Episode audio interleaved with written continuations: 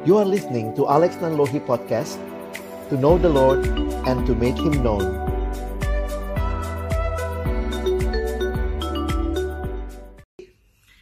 Apa sih yang harus dilakukan ketika kita suka kepada wanita yang lebih tua dari kita dan dia bakal pergi karena lulus kerja?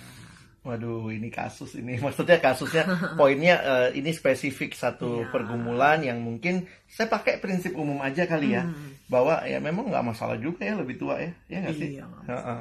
Tentunya eh, kalaupun lebih tua itu yang paling penting saya pikir adalah saling memahami, saling menerima. Kedewasaan rohani. Kedewasaan rohaninya jangan lupa juga ya. Lalu maksudnya yang wanita juga walaupun mungkin dia lebih tua belajar untuk eh, menghormati Iya. sang prianya begitu.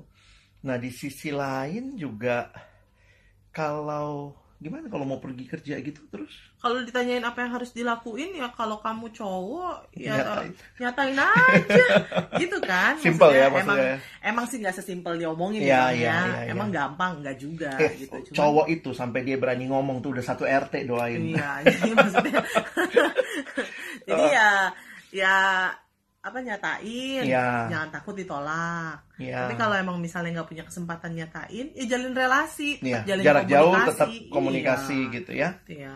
Mm-mm. Jadi, jadi tetap jalin komunikasi kecuali Mm. kalau udah punya pacar ceweknya ya. Itu mah deketin pacar orang nggak bener Nah, itu. Oke oke. Iya. Eh, satu pertanyaan lagi terakhir terakhir nih. ya. Cara mengenal jodoh yang dari Tuhan tuh gimana, Bang? Abang lagi. Iya. Ini ada kakak juga yang jawab. Cara mengenal jodoh dari Tuhan. Tadi kita udah bilang juga sih dari awal bahwa yang paling penting adalah kita mengetahui kehendak Allah, apa tujuan pacaran yang jelas. Tujuannya bukan untuk sekedar fun, cuman apa ya Romantisme. romantisme sesaat. sesaat. Kita mau bangun relasi yang membangun keluarga kan pada akhirnya. Yang Jadi kalau memuliakan Tuhan. memuliakan Tuhan tentunya.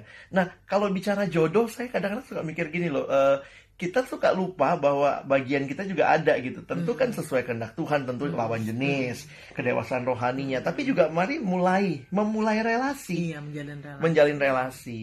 Nah itu penting tuh. Kadang-kadang kita berpikir kalau sudah dalam Tuhan, pokoknya asal doa selesai semua tuh Iya, berjalan turun dari langit, langit enggak gitu ya. juga. Tuhan yang akan datangkan dia pada saya ya. Saya pikir jalin relasi dan relasi-relasi yang di dalamnya kita makin Mm-mm. kenal ya satu sama lain. Ada satu buku yang aku inget dia bilang gini, "Eh, hanya Adam dan Hawa tuh yang nggak perlu cari pasangan karena udah dari Tuhan. Udah ada Tuhan gitu ya. Mm-mm. Nah, kalau kita, kita itu butuh untuk tadi dibilang mungkin jalin relasi untuk Iya. tahu. Terus tentu aja mendoakan lah ya. tentu ya. Peka-peka sama apa yang Tuhan mau.